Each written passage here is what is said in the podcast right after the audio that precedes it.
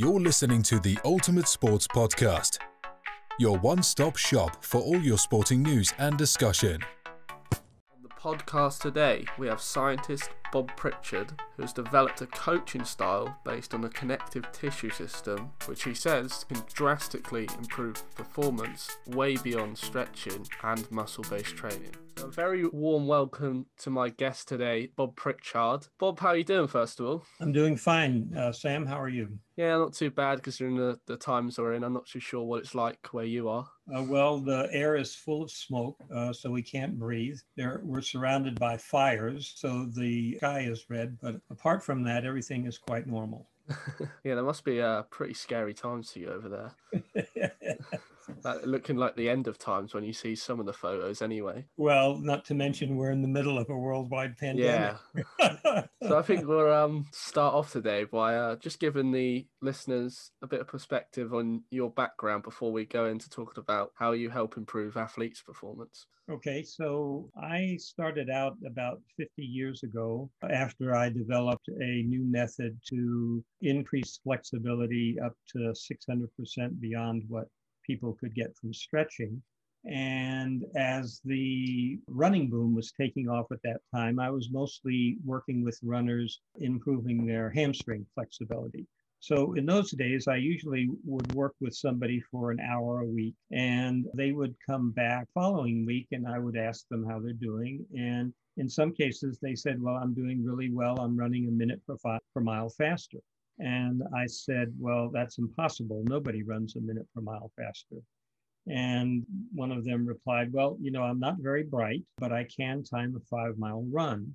And my five mile run used to take me 40 minutes, but now it takes me 35. So I've gone an eight minute mile to a seven minute. And so I kind of shrugged and thought, well, you know, it must be something else or he's made a mistake. But then it kept happening over and over again. And I finally decided that, you know, I needed to know more about running. So I asked around town to see if there was a local running expert people could recommend. And several people recommended this local college track coach. So I went to visit him and I said, But can you tell me about uh, running? And he said, Well, there are two things there's cadence or turnover, uh, which is how fast you move your legs. And then there's stride length, how much ground you cover. And I said, well, you know, when I see runners around town or watch my runners run, they all look so different from each other. There must be more than two variables. And he said, well, that's what I know. And I said, well, do you have a book on the subject? He said, I do. So he reached up into his library, pulled down this 200 page book that said in big letters, Biomechanics of Running. I took it home and I read the whole book. And in 200 pages, they said there were two things there was cadence and stride length. At that point, I decided that I needed to do my own investigating. And since I had a science background, I was a pre med in university, I decided to look for things that I could measure. So I had an eight millimeter film camera and I started filming my runners before I worked with them and then as they went along. And I would play the film back frame by frame to see what they were doing which was kind of a dicey proposition because if I stopped the film for too long, the heat of the projector would melt the film. So I had to look at a frame and then quickly move to the next one and the next one and the next one. Well, anyway, what I noticed was that there was a big change in how their uh, stride looked.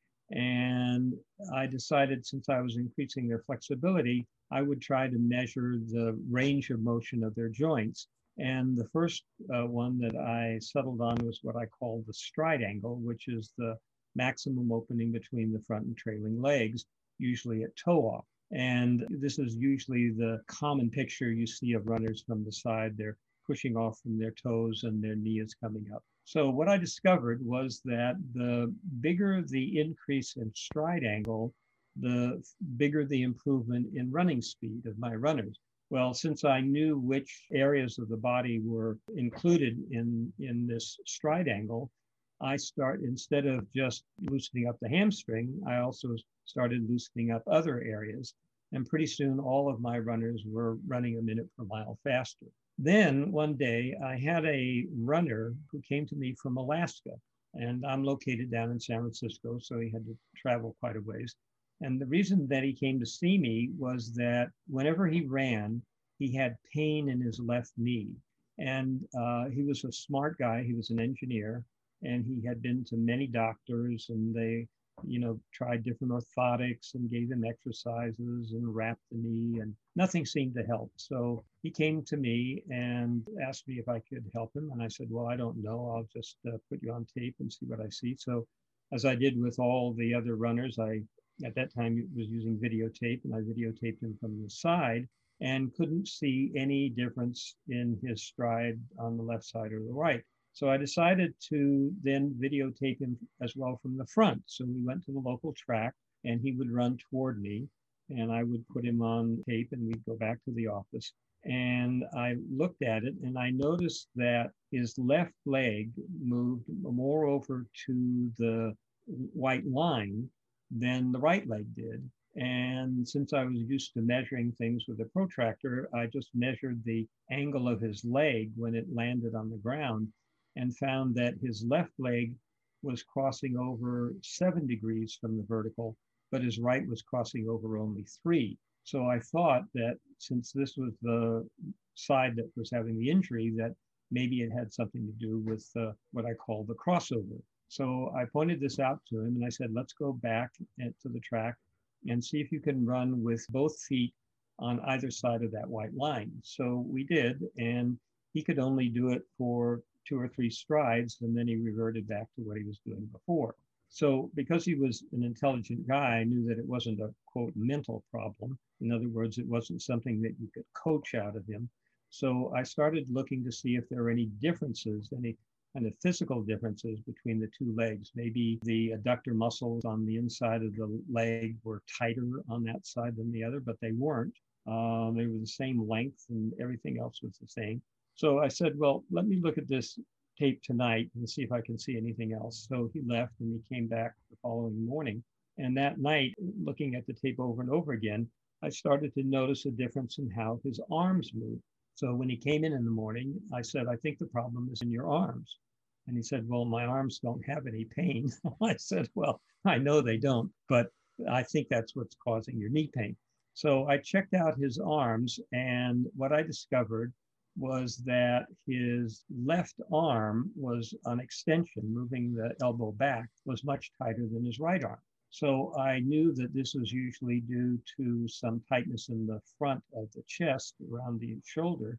And I felt around and I happened to feel a little bump on his collarbone. And so I said, When did you break your collarbone? And he said, Well, how do you know I broke it? And I said, Well, because you've got a little welding lump that happens when bones heal together. And he said, Well, I broke my collarbone when I fell down when I was eight, but what does that have to do with my left knee? And I said, Well, I think that's what's causing your left knee pain. I think that uh, microfibers have developed uh, in the connective tissue, which they do whenever you have a broken bone. And these limit the flexibility of the muscles. And that's why you're having pain in the left knee. So let's try this, and then we'll take you back to the track and see what happens. So I released microfibers around the clavicle and that area there. We went back to the and his elbow extension improved, so it was the same as the right.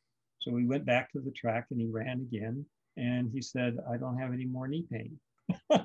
wow. That's when I discovered another thing, which is that problems that athletes have do not necessarily come from problems close in that area that yeah. they can come from anywhere in the entire system. Just for some context for the listeners, yeah. When was this kind of happening? How many? How long ago?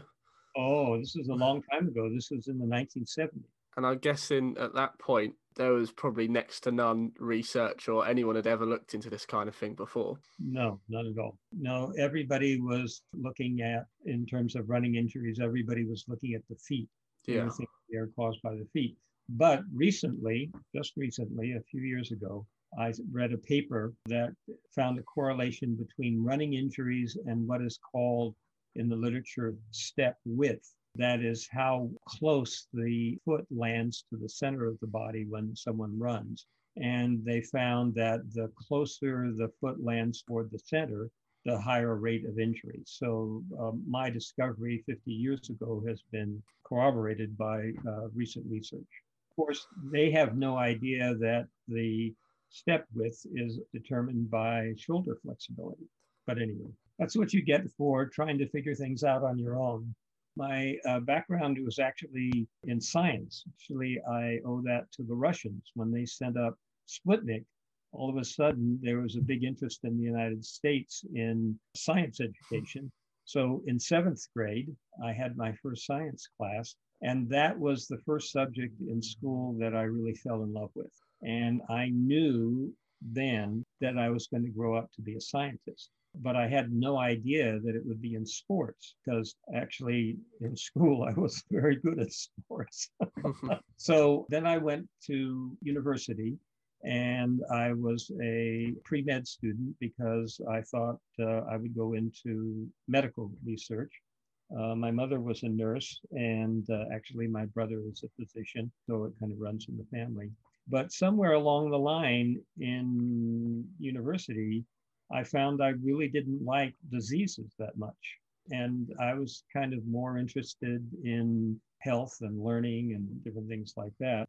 And it was just um, actually just by accident that I developed this new way of uh, improving flexibility after I'd taken some dissection classes at university at another or a medical school.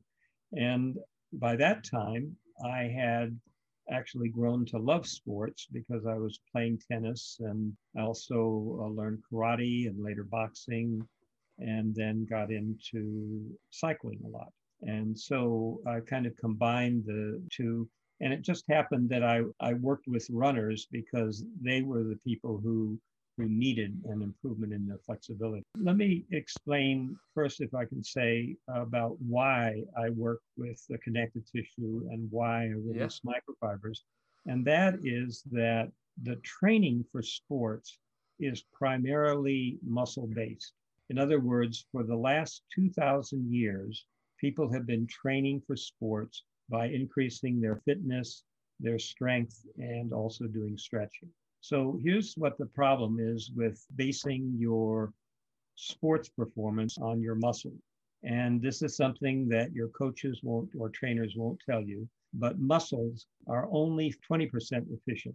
In other words, one fifth of their energy is dedicated to moving you, and four fifths of it is just producing heat. In other words, your muscles produce a lot more heat than movement when you whenever you're involved in a sport. And basically, this would be like hiring somebody who only completes uh, one fifth the work, or uh, hiring an Uber driver who only gets you to your destination one fifth of the time. The other four fifths of the time, he's driving around town warming up his car engine basically the problems with muscles. And as a result of that, you have to overtrain, way overtrain in order to get any improvement in your performance. I was looking, for instance, at the, the best marathon runner in the United States. And over the last three years, he's only improved his running time by 2%. And of course, he's running, he's training 100 miles a week. And for that, it's only getting a 2% improvement over three years. So muscles are, by their very nature, very inefficient. It turns out there are other systems in the body that are far more efficient. And one of them is the connective tissue system. The connective tissue system makes up 20% of our body weight, but it's a system that people know very little about simply because it doesn't have any beginning or end. It's a system of interconnected tissue membranes that cover each and every one of our 600 muscles so that inside of our body, no two muscles actually touch each other. It's always membrane upon membrane.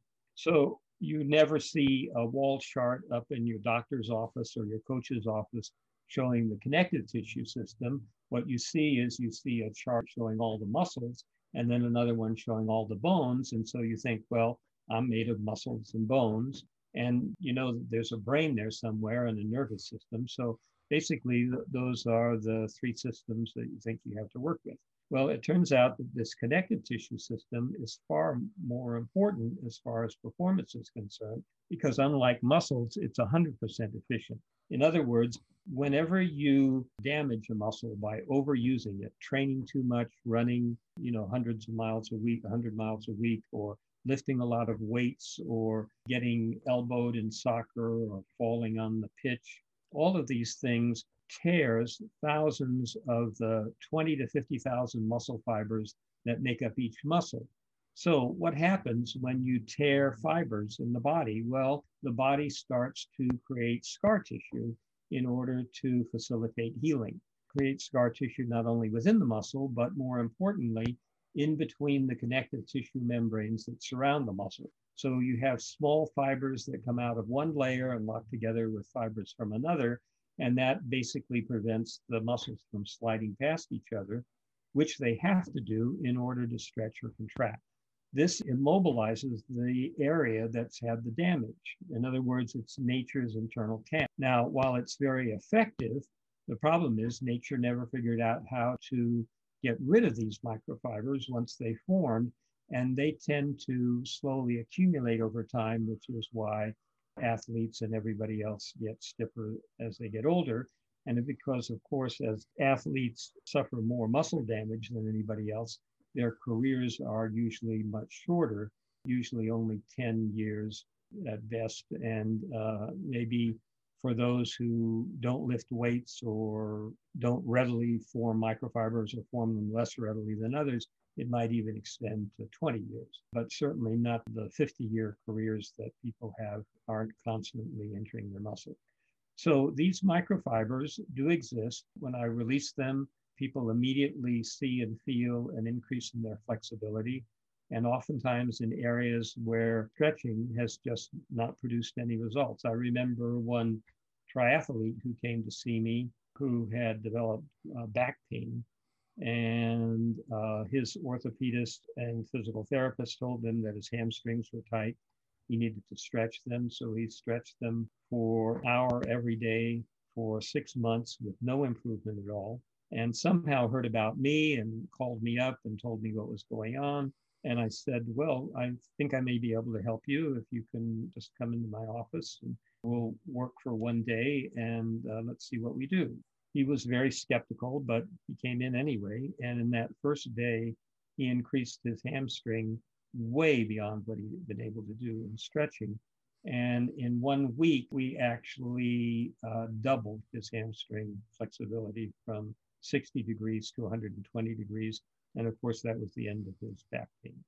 Yeah, what is it you're actually doing when you're doing this? Obviously, doing far more than stretching would, but what, what are you doing to his body? Oh, yeah, we do is we do uh, microfiber reduction, which is a special form of connective tissue massage. In other words, while most people doing massage work on the muscles, we actually work in between them. Ah, so it is it is a form of massage in the body essentially. It's a form of a special form of connective tissue massage. Yeah.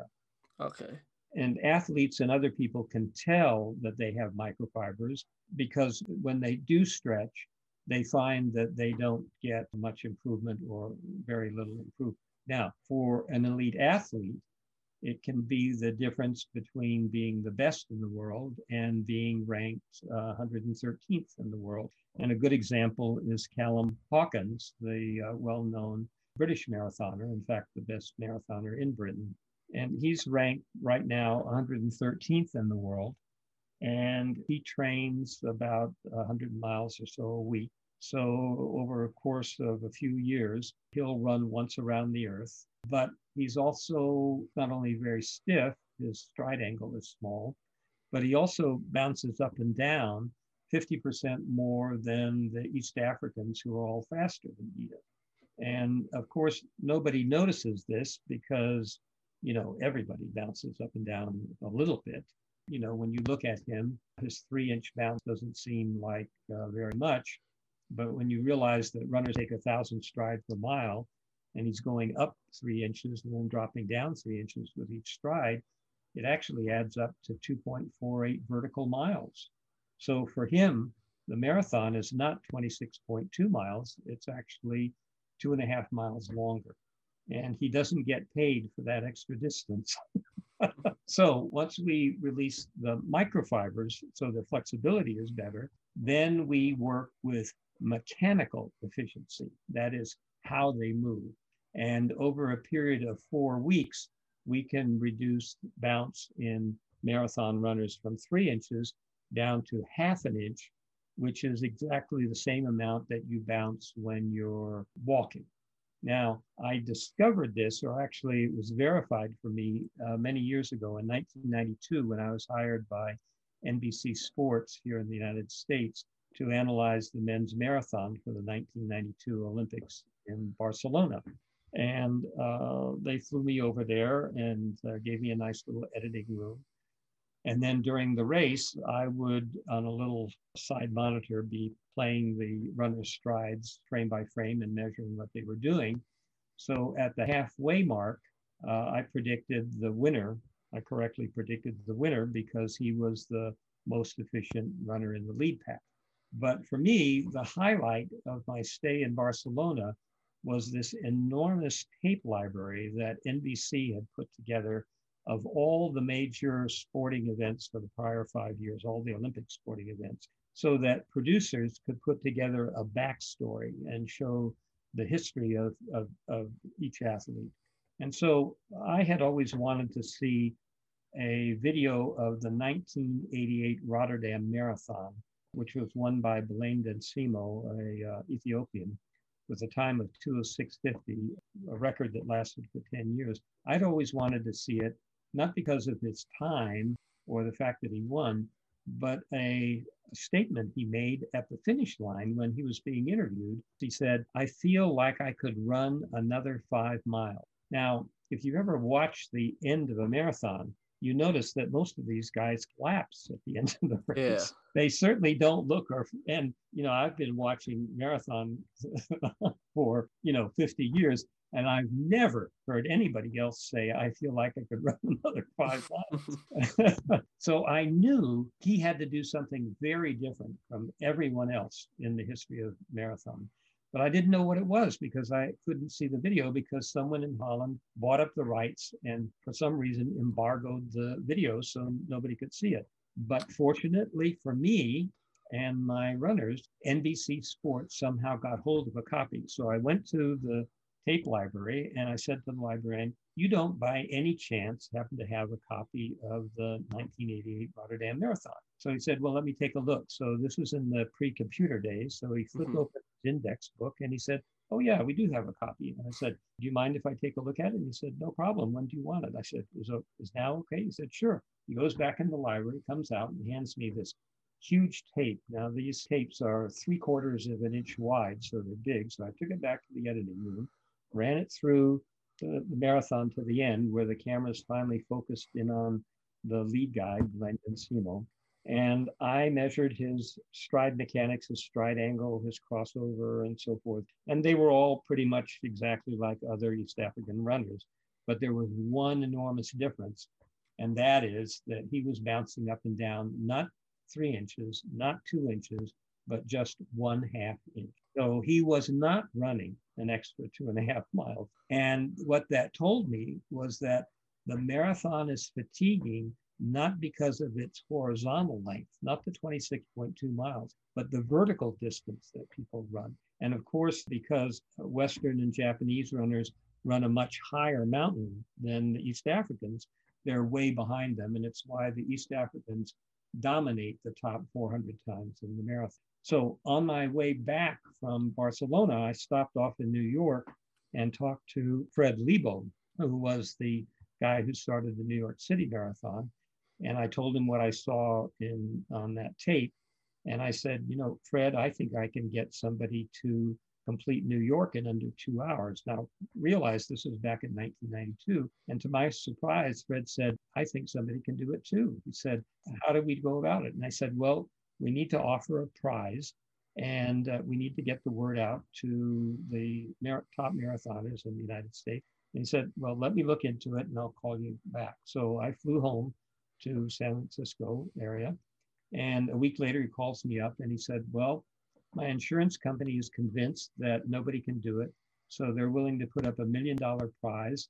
And I've got a list I can send you of the top 12 marathoners, and uh, you send me some information, and let's see if we can find somebody to do it. So I did that. I, I mailed them information on what I do and video working with a runner, and not a single one even responded. I think they were so convinced that nobody could do this that you know it was complete pie in the sky, even though there was a million dollar prize, that they weren't even interested in trying.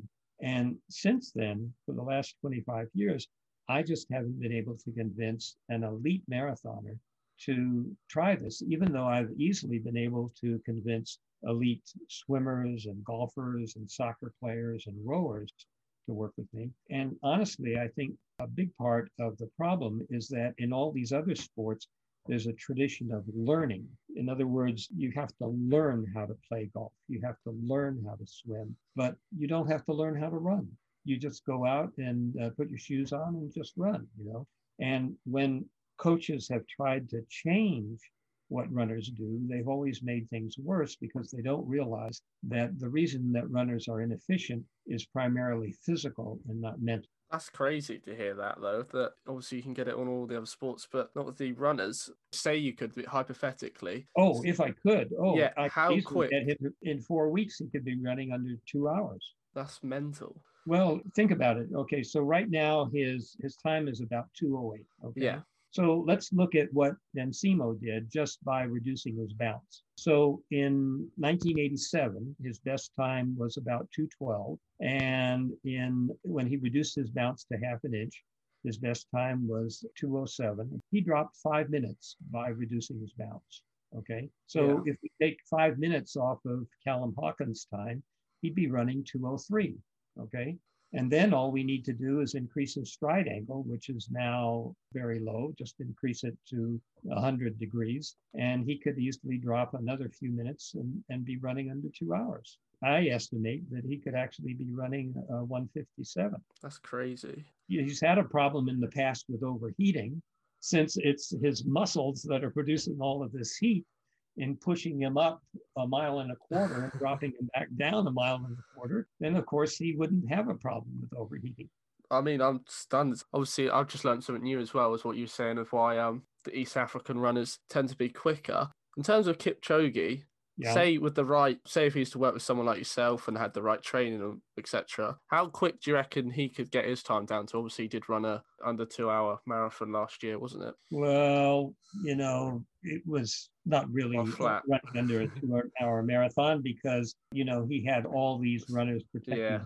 the wind and it was run in a place that had lots of trees that were breaking the wind and it was under ideal conditions. So nobody in a real race has run under two hours. And this is uh, this is the conclusion of the world athletics organization which keeps track of all of these records. So nobody's broken two hours yet. It may be that this weekend somebody might do it at london. We don't know but nobody's done it yet. So how fast could kipchoge run uh, well, first of all, he does bounce two inches, so we could we could get that down to half an inch, which means he dropped about five minutes off his current time. Wow, it's just so weird to hear it when you the athletes, well, runners aren't willing to work with you. As you say, it's just how it is. and think of how much money, more money they would be making. You know, if they yeah. if they were if they were regularly running under two hours. Think Become of all celebrity. They, they'd be a big celebrity. The sponsors would pay them millions of dollars. They would uh, win other hundreds of thousands of dollars winning races. And of course, it would be much easier on their body. It would extend their running career by another, at least another five years, maybe 10. Mm, yeah, it, it is bizarre. But, yeah. you know, running is so muscle centered. You know, it's all about endurance, which is basically the heart muscle. You have to run and run and run and run in order to tax the heart, and the heart responds by muscles getting bigger and stronger. Marathon runners have a heart that's 50% larger than normal, in addition to which they are usually very small guys and weigh very little. And of course, other people can run and run and run, and their heart doesn't get any bigger, but they can lift weights and the skeletal muscles get bigger. So they tend to go into sports that are benefiting from strength. But in both cases, they're limited by this 20% efficiency thing. And oftentimes, working on strength creates so many scar tissues, so many microfibers, that their performance gets worse. I noticed many years ago, for instance, as other people did, that the New York Yankees, which has the biggest salary in baseball, would hire really good pitchers and bring them on their team. And in just a year or so, their pitching would get worse. And so the common idea was, well, you know, these guys are making so much money now, they don't try hard. Well, I know competitive athletes, and no amount of money is going to convince them to not try harder. so what I did is I went through and I collected photographs and videos of their stride angle before they were hired by the Yankees and then afterwards. And in every single case, their stride angle got smaller.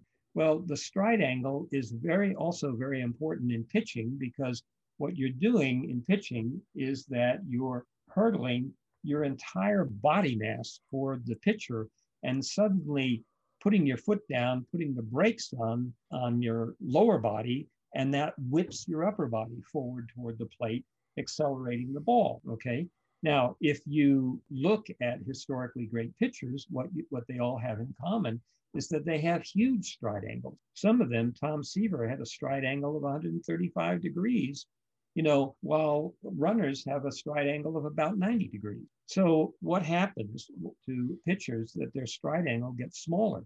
Well, there's a, a philosophy in strength training baseball pitchers that if it, you just use the weights on their lower body, because if you use too many weights on their arms, their arms will get in trouble. Well, these people don't realize that pitchers basically pitch with their legs and their hips, not with their arm at all. But in baseball, people have this uh, saying, you know, well, this guy's got a great arm, you know, and that's this uh, disease of proxitis again, that the important things happen close to the act. But the arm is relatively unimportant in pitching. It's basically a mechanism to transmit the power of the legs and hips to the ball. Yeah, same and, as in boxing, I guess. Where and it's exactly in... the same in boxing. You've got that right. This is the thing I noticed about Muhammad Ali when he was boxing. What made him a great boxer? Before every single punch he delivered, whether it was a short jab or a, or a hook, it didn't matter. This guy rotated his hips first. And he and Joe Louis are the only two heavyweights that I've seen who, who did this. And these are the two best heavyweights of all time. It's staggering stuff. One thing I want to just ask about is say, to take it back to the example of Callum Hawkins again, uh-huh. say he was to work with you, we was talking about before how he's doing X amount of training a, a, week, running X amount of miles, would he still need to do that? Or could he be in a position where he perhaps doesn't need to train as much because he's doing this work with you? Well, he wouldn't need to train as much. And, and how much he would need to train, I don't know. But the other area that where I would work with him and all other runners is on their breathing. Because the thing, the big difference I noticed between Western and Japanese runners and East Africans is that Western and Japanese runners all have very tight chests. You can see this from the side, the depth of their chest is just not very big from front to back. But you look at elite East African runners like Kipchoge, or you see they have very big chests from front to back. And when when the chest is tight, it prevents the lungs from expanding. I worked with a, a college golfer uh, some years ago who came to me who had just two inches of chest expansion. And after I doubled his chest expansion, his lung capacity increased the full 33%. His lung capacity went from 3.22 liters to 4.3 liters, which means that he was taking in, with every breath that he took, 33% more oxygen. Well, just imagine what this would do for a runner. Yeah, people were until recently really focused enough on. I guess that parallels with some of your research. It goes back to the uh, idea of proxitis. Yeah, in other words, running is not all about the feet. Yeah. in fact, years ago, I saw a film of a guy who completed a marathon without any feet at all. He somehow really? lost he somehow lost both feet in the war, but he was determined to get back into running, which he loved to do. And he somehow trained himself to run just on the end of his legs. He didn't have any, you know, artificial feet or anything. he just ran on the the bottoms of his lower legs. He had some kind of cups built up so that they would cushion things. And he trained himself to run a marathon. Wow, that's crazy that. The sports world is just not what people think it is. No, definitely not. I'm certainly learning that today. Uh, obviously, we've spoken a lot about runners primarily. I just want to touch on some of the other athletes and Olympians that you've worked with. Oh, okay. So let's talk a little bit about swimming. So I wrote this article on what I call upper body torque in runners for a magazine called The Runner. And it was a description of my work with this runner from Alaska, this engineer, and how the arms were responsible for most running. Well, one of the subscribers to this magazine was the swimming coach at my alma mater, UC Berkeley. And he had one of the top swim teams in the world, and he was one of the best coaches. And he happened to read that article. And for exercise, for some reason, he didn't swim, but he liked to run. And he had developed a pain in his left knee. And so he went to the team orthopedist, and they couldn't help him, and the trainers couldn't help him, the podiatrist couldn't help him. And he happened to read this article about, and he realized that he had been carrying his Walkman. This was pre smartphone days. He'd been carrying his Walkman, he'd been carrying it in his left hand. And so what he did is he clipped it to his belt and he went out for a run and his knee pain disappeared. Well, so so he didn't follow up in any other way. But a couple of years later, I was hired to work with a rowing team because they had developed back pain.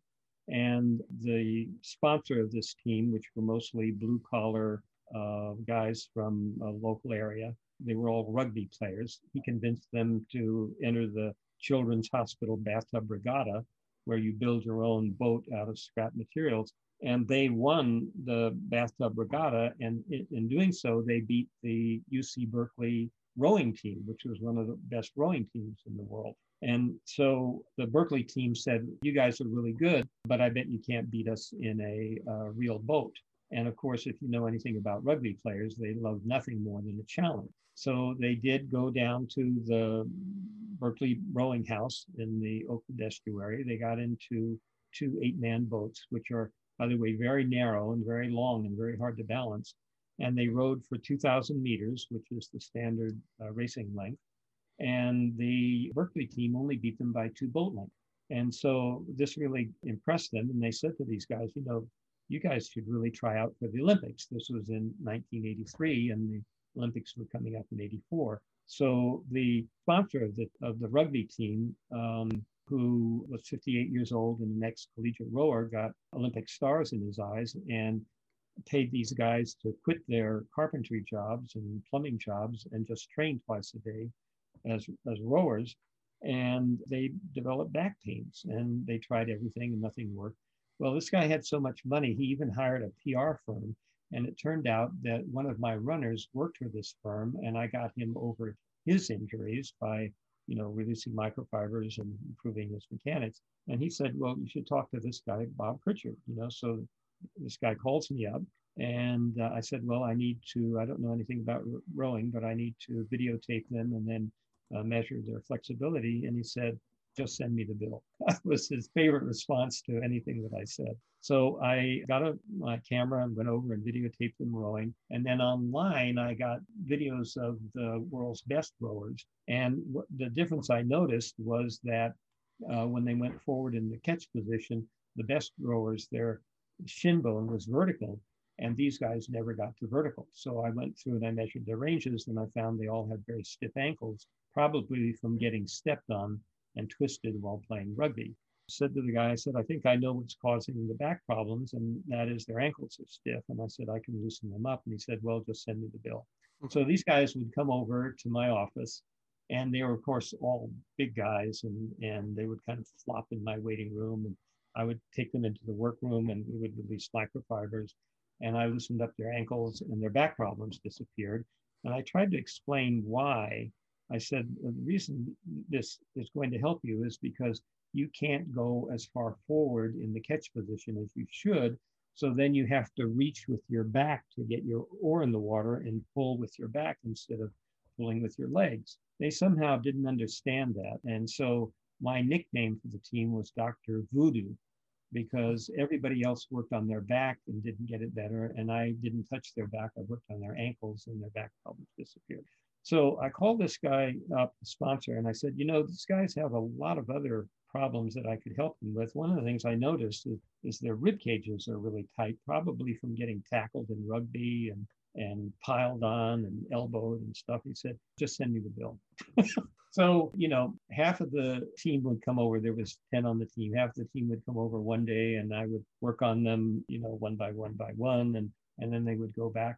And sure enough, they started beating collegiate rowers. Here they'd been, I'd worked with them for six months. I think they'd been training another four months. And so they had a, total of 10 months of rowing training and they were beating the top collegiate teams on the West Coast who had been training for eight years. And then they beat top collegiate teams on the East Coast who had also been training for eight years. And then he even flew his rowers to England at the head of the Thames, and they beat the top English rowing teams. And so, in six months after I started working with them, they made the Olympic trials. Wow. And they unfortunately did not go to the Olympics because the coach that year thought that he could put together, instead of picking the, the best team, which would have been this group of rugby players, he thought he could put together his own boat of eight uh, rowers, which of course everybody in rowing knows uh, doesn't work because the best rowing teams are the ones where the guys have been rowing together the longest because it's really a team sport where everybody is highly dependent on everybody else and you have to have really good communication and be in sync with each other. But anyway, he uh, trained his own boat and they got the bronze medal at the following Olympics. And this group of rugby players in prior head to head competition had beaten both the gold and silver teams. Wow. So, how much less training do you need to do when you've gotten rid of your microfibers and you're efficient? we don't know. It could be weeks instead of years. You know, we just don't know what it is. But anyway, turned out at UC Berkeley that the rowing coach and the swimming coach have an office next to each other. And one day they bumped into each other, and the swim coach said, What's up or what's new? And he said, Oh, well, we're working with this guy, Bob Prichard, who uh, is an expert on flexibility and rowing. And he said, Well, that's not the Bob Prichard, is it? He said, well, I don't know if it's the Bob Prichard, but that's what his name is. And he said, well, because, and he related reading the article in the Runner magazine and, and his knee pain. And he said, uh, can you get me in touch with this guy? And I, he said, yes. And so the swim coach called me up and he said, we'd like you to come over and um, talk to our team about the work that you so I went over and they had the entire team there, all the assistant coaches. And so I went through my dog and pony show and, and he said, well, we'd like you to put together a stretching program for our team. And I do, and I can come up with a stretching program. He said, I've got a whole library full. So he gave me 20 tapes and I took them home and I went through them frame by frame by frame. And what I found was about 25 ranges of motion that were critical to freestyle swimming. That's the stroke that I started with. And uh, just to make sure that I was on the right track, I went through and I measured everybody on his team. And I gave him a list of all of his swimmers from most flexible to least flexible. And I said, I'd like you to look at this list and tell me if, let me know if anything pops out at you. And he said, Well, it's very simple our best swimmers are at the top and our worst swimmers are at the bottom. it turned out that flexibility was far more important for swimming than either strength or endurance, because of course all of these guys were lifting weights and and you know they were swimming mega yardages at, at the height of the season. They were doing 20,000 yards a day, 20,000 yards a day. These poor guys were so tired that all they could do was swim sleep and eat. They didn't even go to class anymore. So anyway, I gave them stretching program and they started working on their stretching. And I asked the coach if I could keep the tapes for a little while longer. And he said, sure, I don't need them. And so I went through and for a year and a half, I spent 20 hours a week examining the difference between world record holders and national record holders to see if there was any consistent difference. So, like everybody, I thought people swam with their arms. So, I looked at their arm movement patterns. And after months, I found there was no consistent difference. Well, the other thing that you do when you're swimming is kick your legs. So I looked at their leg kicks for several months and I could see no consistent difference. Well, because I was at the time working with tennis players and golfers and I knew hip rotation was important, I started looking at hip rotation. And this is where the big difference was. World record holders were rotating their hips twice as far as everybody else. And they were rotating, so they, in fact, were also rotating them twice as fast. And in addition, they were also rotating them earlier in their stroke cycle. In other words, they other swimmers were pulling first and rotating as an afterthought. These guys were rotating first and then pulling. So I called up a master swimmer, a guy in his 40s that I'd been working with on his flexibility.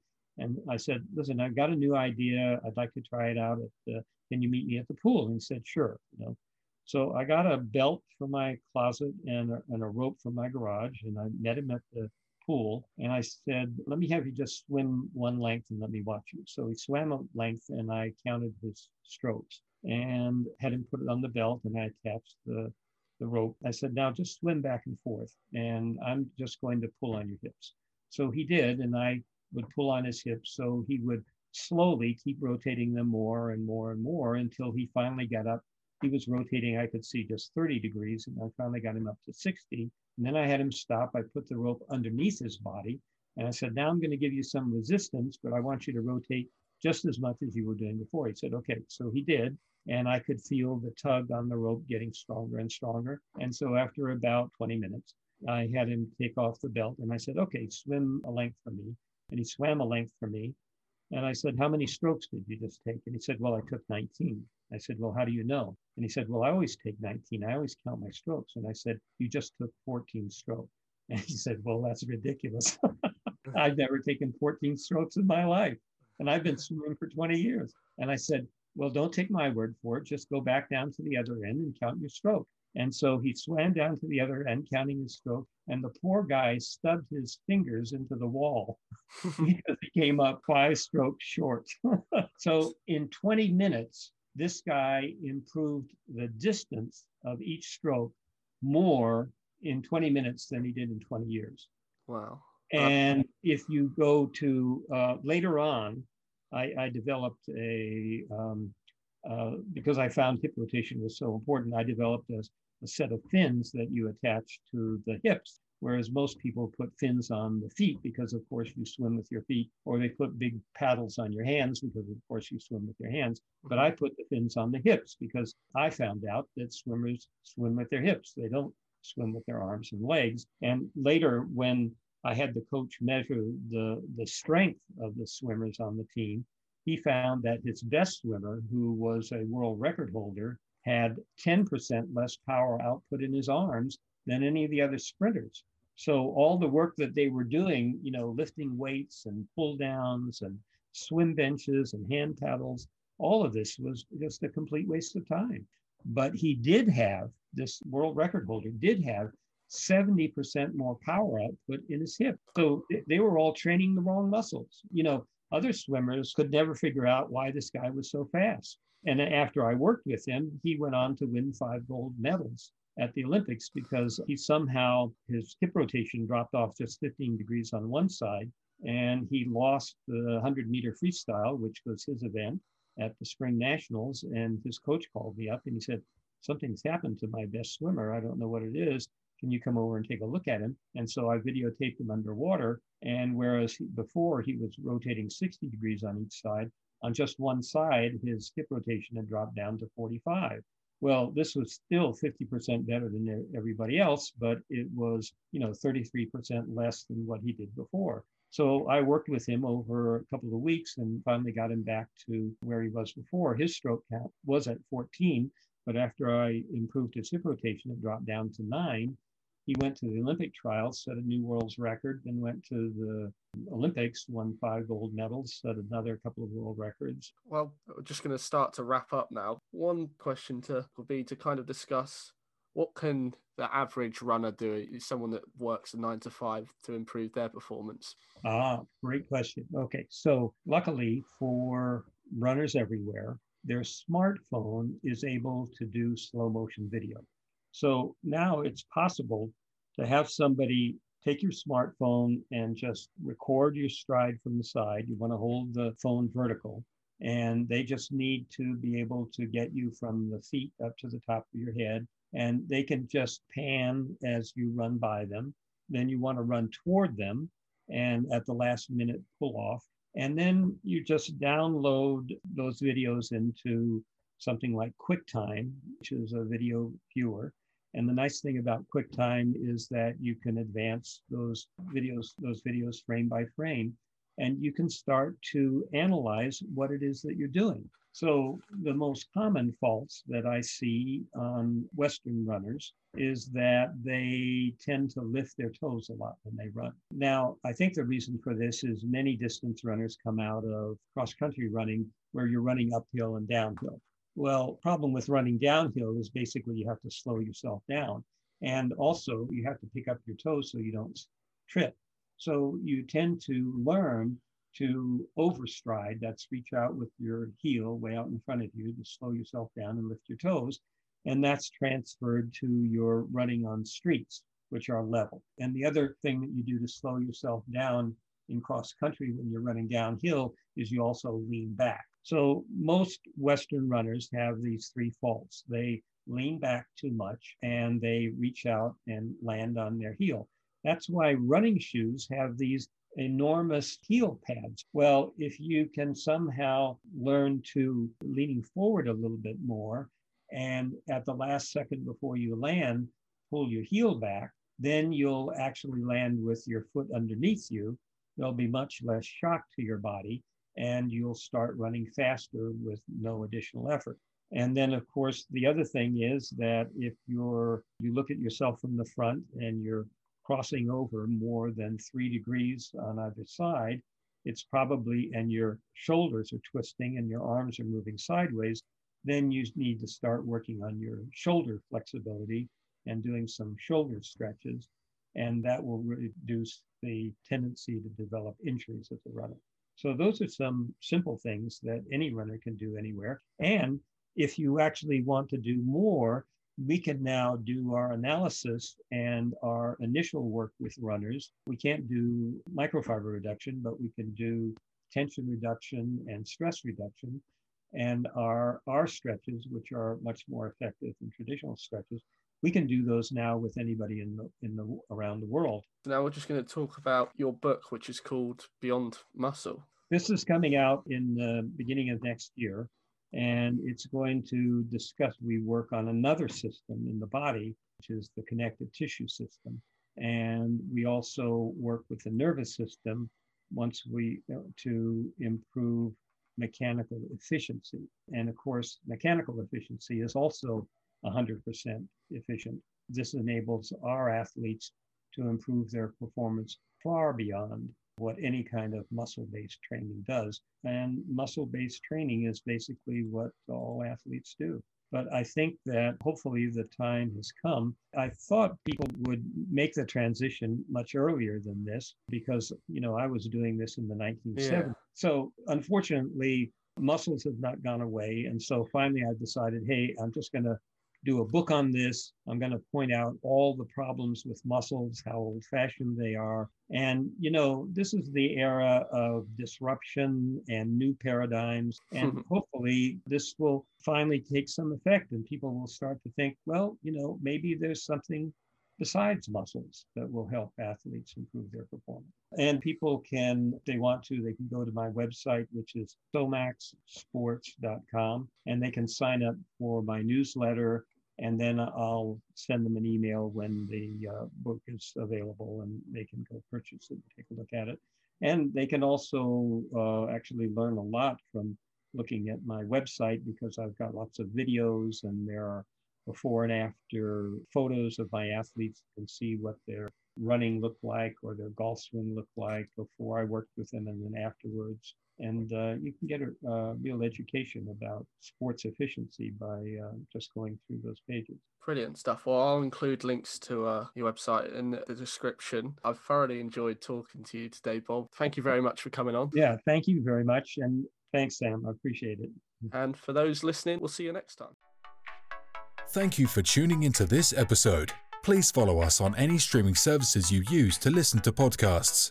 And follow us on social media. Twitter is at Ultimate Sport P and Instagram is The Ultimate Sports Podcast, so you don't miss any future sports news or guest episodes. And we'll see you next time.